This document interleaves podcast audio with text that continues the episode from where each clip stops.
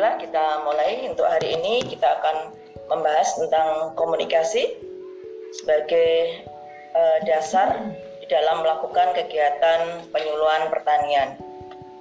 Ada beberapa sub pokok bahasan yang akan kita bahas pada siang ini. Yang pertama adalah konsep dan konteks komunikasi. Yang kedua adalah unsur-unsur komunikasi. Yang ketiga adalah proses komunikasi. Yang keempat klasifikasi komunikasi dan yang terakhir adalah inovasi sebagai suatu pesan komunikasi dalam penyuluhan uh, materi ini cukup banyak dan padat sehingga mungkin akan Ibu bagi menjadi dua sesi pertemuan tidak akan diselesaikan pada pertemuan hari ini. Baiklah, uh, akan kita lihat apa yang dimaksud dengan komunikasi. Komunikasi adalah berasal dari kata bahasa Inggris, common, communication, yang artinya adalah penyamaan makna. Di mana dalam pengertian secara harfiah dapat diartikan sebagai proses pertukaran pesan yang bertujuan untuk menciptakan terjadinya kesamaan makna. Berikut beberapa definisi tentang komunikasi dari para pakar komunikasi bisa dijadikan acuan untuk memahami tentang istilah komunikasi. Salah satu di antaranya adalah definisi yang disampaikan oleh Laswell, komunikasi adalah proses yang menjelaskan siapa mengatakan apa dengan saluran apa kepada siapa dengan akibat apa dan hasil apa.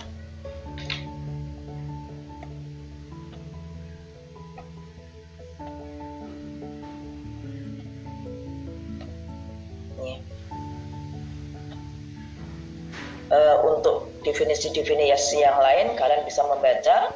Semuanya hampir memiliki uh, makna yang sama di dalam mendefinisikan istilah komunikasi. Sehingga di sini dapat disimpulkan Komunikasi adalah proses pengoperan lambang-lambang yang memiliki makna atau pesan dari seorang komunikator kepada komunikan dan yang bertujuan untuk merubah pikiran, sikap, dan perilaku penerima pesan. Mohon dicatat, istilah komunikator dan komunikan ini sangat bervariasi.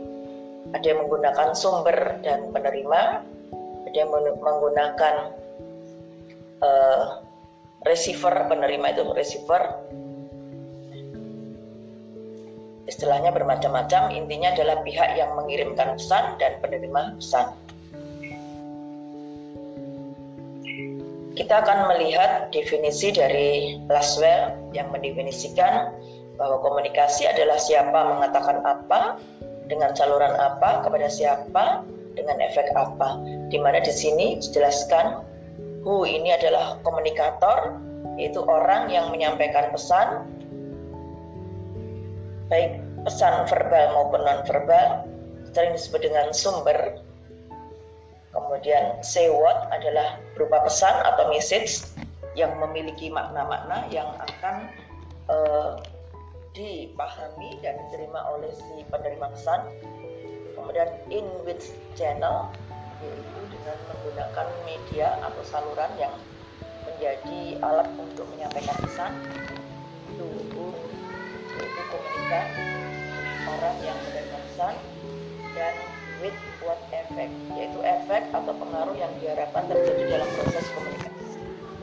komunikasi tersebut. Gambaran lebih lengkapnya tentang formula Laswell bisa dilihat dalam bagian ini. Sumber dari komunikator. Ini adalah orang yang melakukan atau mengcreate ya di sini kontrol riset. Ini maksudnya orang yang meng mengcreate uh, pesan yang akan dikirim. Jadi setiap orang sebelum memisen, mengirimkan pesan di dalam komunikasi itu akan melakukan proses di dalam dirinya, terutama di alam pikirannya untuk menyusun lambang-lambang, sandi-sandi, eh, kata-kata yang akan dikirimkan sebagai sebuah pesan yang memiliki makna sehingga bisa dipahami oleh si penerima pesan. Setelah ini kemudian di-create di sini, ini akan menjadi pesan yaitu e, berupa kata-kata, lambang atau gambar yang dapat memberikan makna. Setelah menyusun pesan, kemudian akan memilih saluran yang akan digunakan untuk menyampaikan pesan sehingga sampai kepada penerima dan penerima ini kemudian akan berusaha menguraikan pesan itu sehingga bisa dipahami maknanya dan muncullah tanggapan. Nah, dari tanggapan ini kemudian akan menjadi memberikan feedback kembali kepada sumber ini yang disebut dengan apabila tanggapan atau feedback ini sama dengan yang diinginkan atau yang dikirimkan sebagai pesan oleh sumber tadi atau komunikator, maka dikatakan terjadilah komunikasi yang efektif.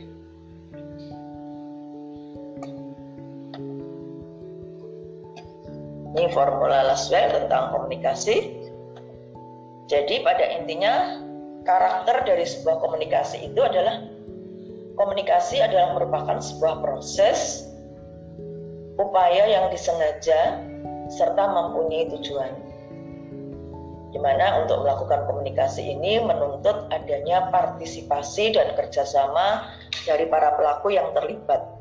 Siapa yang terlibat? Yaitu komunikan dan komunikator.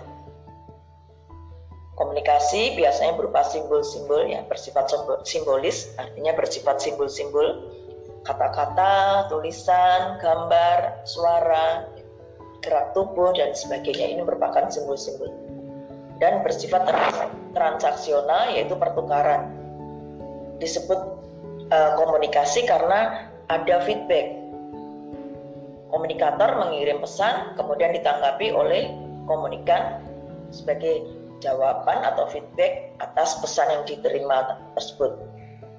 Dan dengan komunikasi ini bisa menembus faktor ruang dan waktu. Di zaman era zaman sekarang ini di mana orang berkomunikasi bisa menggunakan berbagai teknologi yang sudah maju di antaranya dengan video call sehingga dengan video call ini bisa menembus ruang yang jauh tidak ada sekatan ruang lagi tidak ada batasan waktu karena setiap saat orang bisa melakukan komunikasi. Yang satu di benua Amerika, yang satu di benua Asia tetap bisa melakukan komunikasi dengan menggunakan teknologi. Apa saja unsur-unsur yang harus ada di dalam sebuah komunikasi? Di sini ada lima unsur.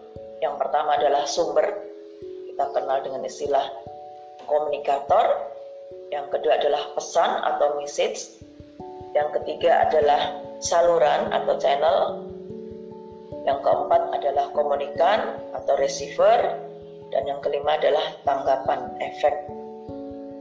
Nah, ada yang menambahkan dua elemen yang lain yaitu akibat.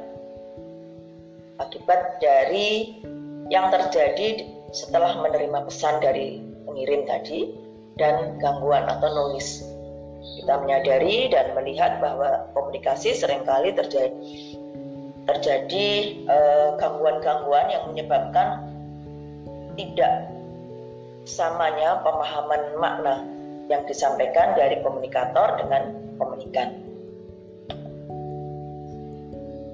Proses-proses komunikasi itu sendiri uh, akan dapat berlangsung dalam dua tingkatan. Yang pertama adalah komunikasi primer, yaitu proses pengoperan simbol-simbol pesan dari komunikator kepada komunikan dengan menggunakan bahasa sebagai media utamanya atau bahasa verbal ya, dengan face to face ketemu langsung dan komunikasi sekunder yaitu proses pengoperan simbol-simbol dari komunikator kepada komunikan dengan menggunakan alat bantu setelah menggunakan bahasa sebagai media utamanya.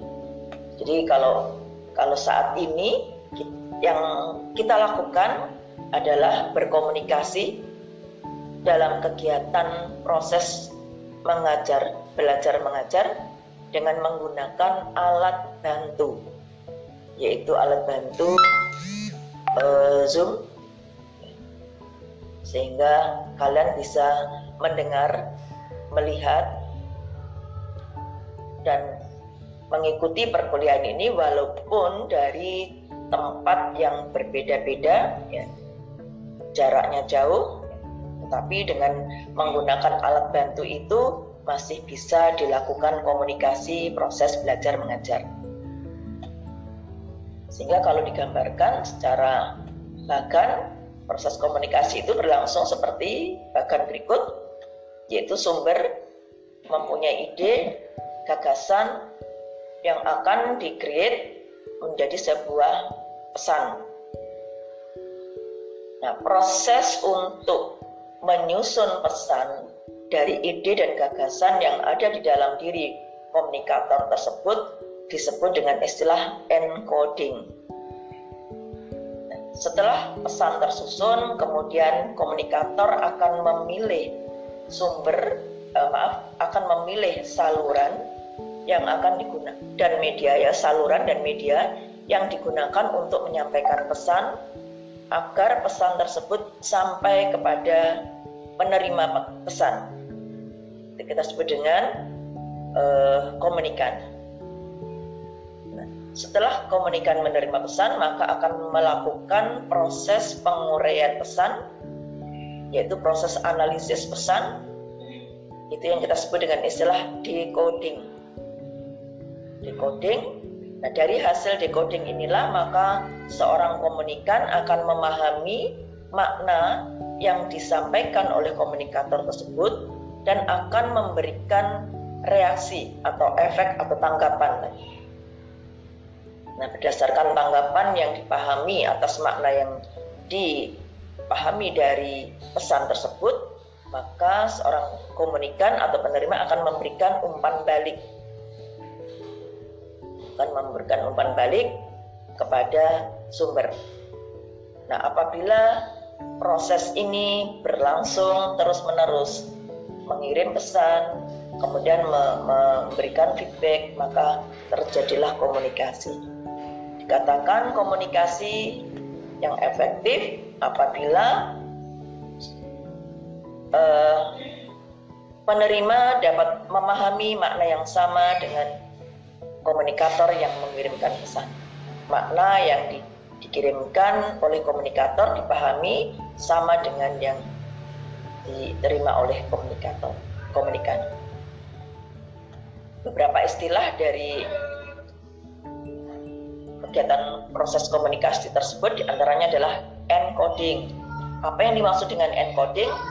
Encoding adalah suatu proses yang dilakukan secara internal oleh komunikator dalam menyandi atau mengemas atau menguraikan pikiran dan gagasan ke dalam bentuk lambang-lambang atau pesan. Ini yang kita sebut dengan proses pembentukan pesan. Kemudian decoding adalah proses pengawasan dian pesan, yaitu proses yang terjadi pada diri komunikan dalam menerjemahkan pesan-pesan yang diterima. Penerjemahan pesan ini sama halnya dengan proses proses encoding dipengaruhi oleh proses internalisasi diri yang ada di dalam diri komunikan.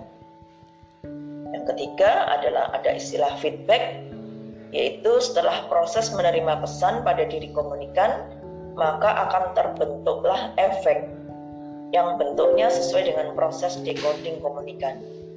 Selanjutnya, komunikan akan memberikan umpan balik sebagai balasan kepada komunikator.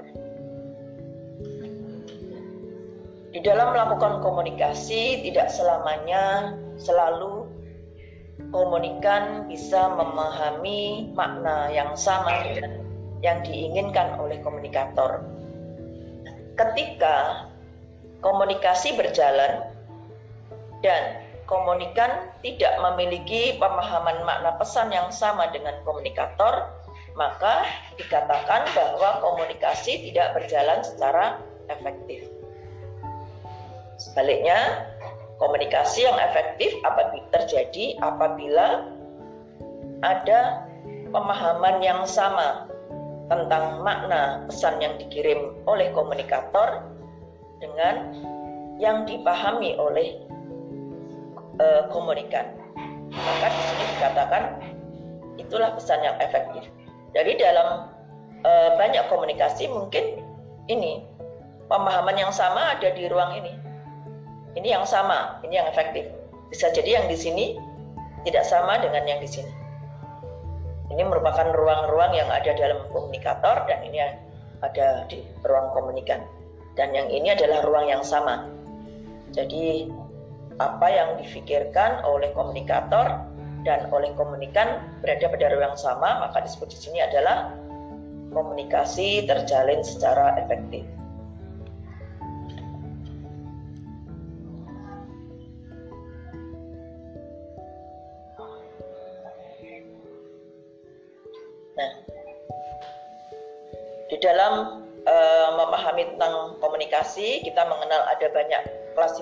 Komunikasi. Di, di sini dituliskan ada enam jenis komunikasi yang dibedakan berdasarkan jumlah peserta yang terlibat di dalam komunikasi. Pemilihan klasifikasi menurut jumlah peserta ini dengan pertimbangan bahwa jenis-jenis eh, pengklasifikasian komunikasi menurut jumlah ini yang sering kali sangat dibutuhkan oleh seorang penyuluh di dalam melakukan kegiatan penyuluhannya sehingga dapat berjalan secara efektif. Dibedakan menjadi eh, enam. Yang pertama adalah komunikasi intrapribadi, yang kedua komunikasi antar pribadi, komunikasi kelompok, komunikasi publik, komunikasi organisasi, dan komunikasi massa. Apa yang dimaksud dengan komunikasi intrapribadi? Komunikasi intrapribadi adalah komunikasi dengan diri sendiri, baik kita sadari atau tidak. Itu yang kita sebut dengan berpikir. Sebelum seseorang melakukan mengirimkan pesan kepada pihak lain, biasanya dia akan melakukan komunikasi dengan dirinya dalam bentuk berpikir menyusun eh, sandi-sandi yang akan dikirimkan sebagai pesan kepada pihak komunikator. Komunikasi dasar dilakukannya komunikasi ini adalah komunikasi intrapribadi. Jadi komunikasi baik antar pribadi maupun komunikasi dalam konteks yang lain itu menggunakan dasar komunikasi intrapribadi. Komunikasi intrapribadi ini inherent dalam komunikasi dua orang, tiga orang, dan seterusnya. Jadi setiap orang di dalam berkomunikasi selalu melakukan komunikasi intrapribadi terlebih dahulu sebelum melakukan konteks komunikasi yang lain. Hal ini terjadi karena berkomunikasi dengan orang lain, biasanya kita akan berkomunikasi dulu apa ya enaknya uh, yang saya sampaikan, bagaimana cara menyampaikan pesan, saluran apa yang dipilih dan sebagainya itu yang akan dipikirkan. Nah, komunikasi intrapribadi ini biasanya bersifat spontan, berlangsung sangat cepat, sulit diulang karena sulit diulang kembali secara tepat karena memang bersifat spontan. Kemudian yang kedua, komunikasi antar pribadi yaitu komunikasi antara orang-orang secara tatap muka di mana setiap pesertanya menangkap reaksi orang lain secara langsung baik secara verbal maupun non verbal non verbal misalnya dengan menggunakan gerakan tubuh eh, ekspresi wajah yang bisa menggambarkan beberapa makna tertentu sesuai dengan kondisi dan adat istiadat e, masyarakat yang berlangsung. Misalnya kalau kita berkomunikasi, bertemu dengan teman, kemudian kita tidak tidak mengeluarkan kata-kata tapi melambaikan tangan, tentu akan direspon oleh teman itu dengan mendekat. Karena memahami bahwa lambaian tangan itu bersifat memanggil, memintanya untuk mendekat. Bentuk khusus dari komunikasi dua antar pribadi ini atau yang disebut dengan komunikasi diadik ini melibatkan dua orang. Seperti komunikasi suami istri, ya, dosen dengan mahasiswa, teman sejawat, dan sebagainya. Ciri-ciri dari komunikasi di adik adalah pihak yang berkomunikasi berada dalam jarak yang dekat. Pihak yang berkomunikasi mengirim dan menerima pesan simultan dan spontan, baik secara verbal dan non-verbal. Di dalam melakukan komunikasi antar pribadi ini biasanya ada kedekatan hubungan antara pihak yang berkomunikasi yang akan tercermin dari jenis pesan dan pesan non-verbalnya.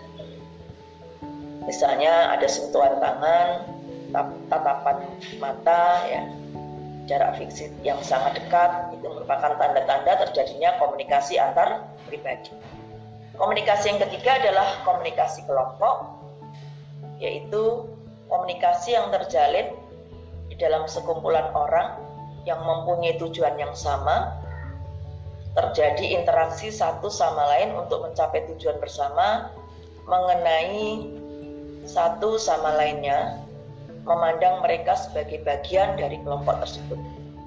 Kelompok di sini bisa kelompok keluarga, tetangga, atau teman-teman dekat Komunikasi kelompok biasanya merujuk pada komunikasi yang dilakukan oleh kelompok kecil yang kita sebut dengan small group communication. Yang keempat, komunikasi publik adalah sejumlah komunikasi yang terjadi antara seorang pembicara dengan sejumlah besar orang atau kita sebut dengan khalayak yang tidak bisa dikenali satu persatu pidato, ceramah, atau kuliah Disebut sebagai komunikasi kelompok besar atau large group communication. Cirinya, pesan-pesannya bersifat umum, disampaikan secara cepat, serentak, dan selintas. Pihak pendengar cenderung pasif karena tidak bisa memberikan respon ya. Umpan baliknya terbatas dan yang komunikasi publik ini biasanya berlangsung lebih formal karena menuntut persiapan pesan yang cermat, keberanian untuk menyampaikan pesan, dan kemampuan menghadapi sejumlah besar orang. Misalnya seperti kegiatan kampanye pemilu, sosialisasi satu peraturan atau kebijakan pemerintah yang audiensnya sangat besar jumlahnya. Nah, efektivitas komunikasi publik yang seperti ini sangat ditentukan oleh beberapa faktor, di antaranya adalah daya tarik fisik pembicara. Bisa dipahami ketika si pembicara ini memiliki uh, status sosial, seorang public figure yang terkenal, tentu akan berbeda efektivitasnya apabila disampaikan oleh orang lain yang tidak dikenal. Jadi kalau misalnya tokoh-tokoh politik, tokoh-tokoh pemimpin negara, kemudian tokoh-tokoh lembaga, atau mungkin dari pihak artis terkenal yang menyampaikan, maka pendengarnya akan lebih mendengarkan. Oleh karena itu bisa dipahami ketika melakukan sosialisasi suatu aturan atau kebijakan atau uh, pidato kampanye untuk mengumpulkan uh, mengumpulkan masa ya mencari uh, pengikut pada masa pemilu itu bisa digunakan menggunakan tokoh-tokoh uh, public figure ini. Kemudian yang kedua, efektivitasnya juga ditentukan oleh keahlian, keahlian si pembicara semakin ahli seorang uh, komunikator dalam pembicaraan komunikasi publik ini dengan ditunjukkan didukung oleh uh, beberapa, beberapa kepakaran yang dimilikinya maka akan lebih efektif artinya lebih um, mendapatkan respon positif dari pendengarnya yang ketiga kejujuran yang dimiliki bahwa apabila Sekali seorang pembicara berkata tidak benar, maka orang tidak akan mau mendengarkan. Kalau orang sudah tidak mau mendengarkan apa yang disampaikan oleh seorang komunikator ini, maka dikatakan tidak efektif komunikasi tersebut. Yang kelima adalah komunikasi massa. Yang disebut dengan komunikasi massa adalah komunikasi yang menggunakan media massa, baik media massa cetak seperti surat kabar, majalah, atau elektronik seperti televisi, radio, yang dikelola oleh satu lembaga atau orang yang dilembagakan dan ditujukan kepada sejumlah besar orang yang terbesar di banyak tempat. Anonim tidak dikenal dan heterogen masyarakat yang mendengar itu. Nah, ciri-ciri komunikasi masa ini biasanya pesannya bersifat umum, disampaikan secara cepat, serentak, dan bisa lintas seperti tayangan di televisi atau mungkin uh, pengumuman di radio dan sebagainya.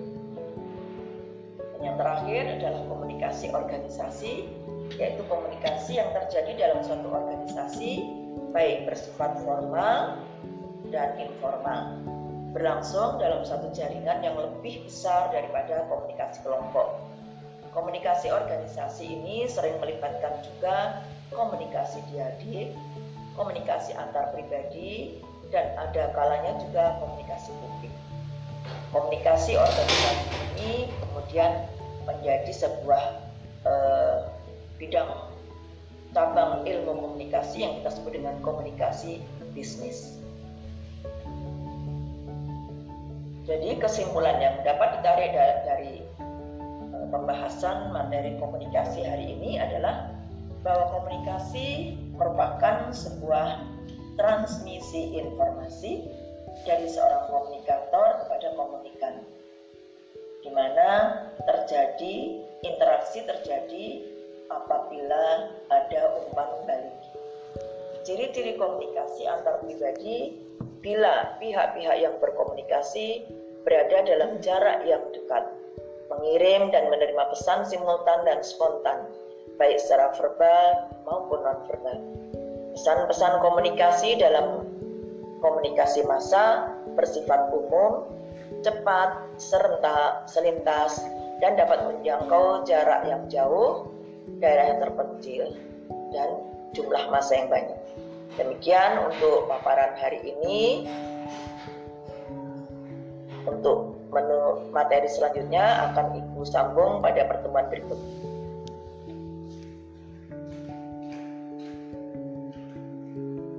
Bye.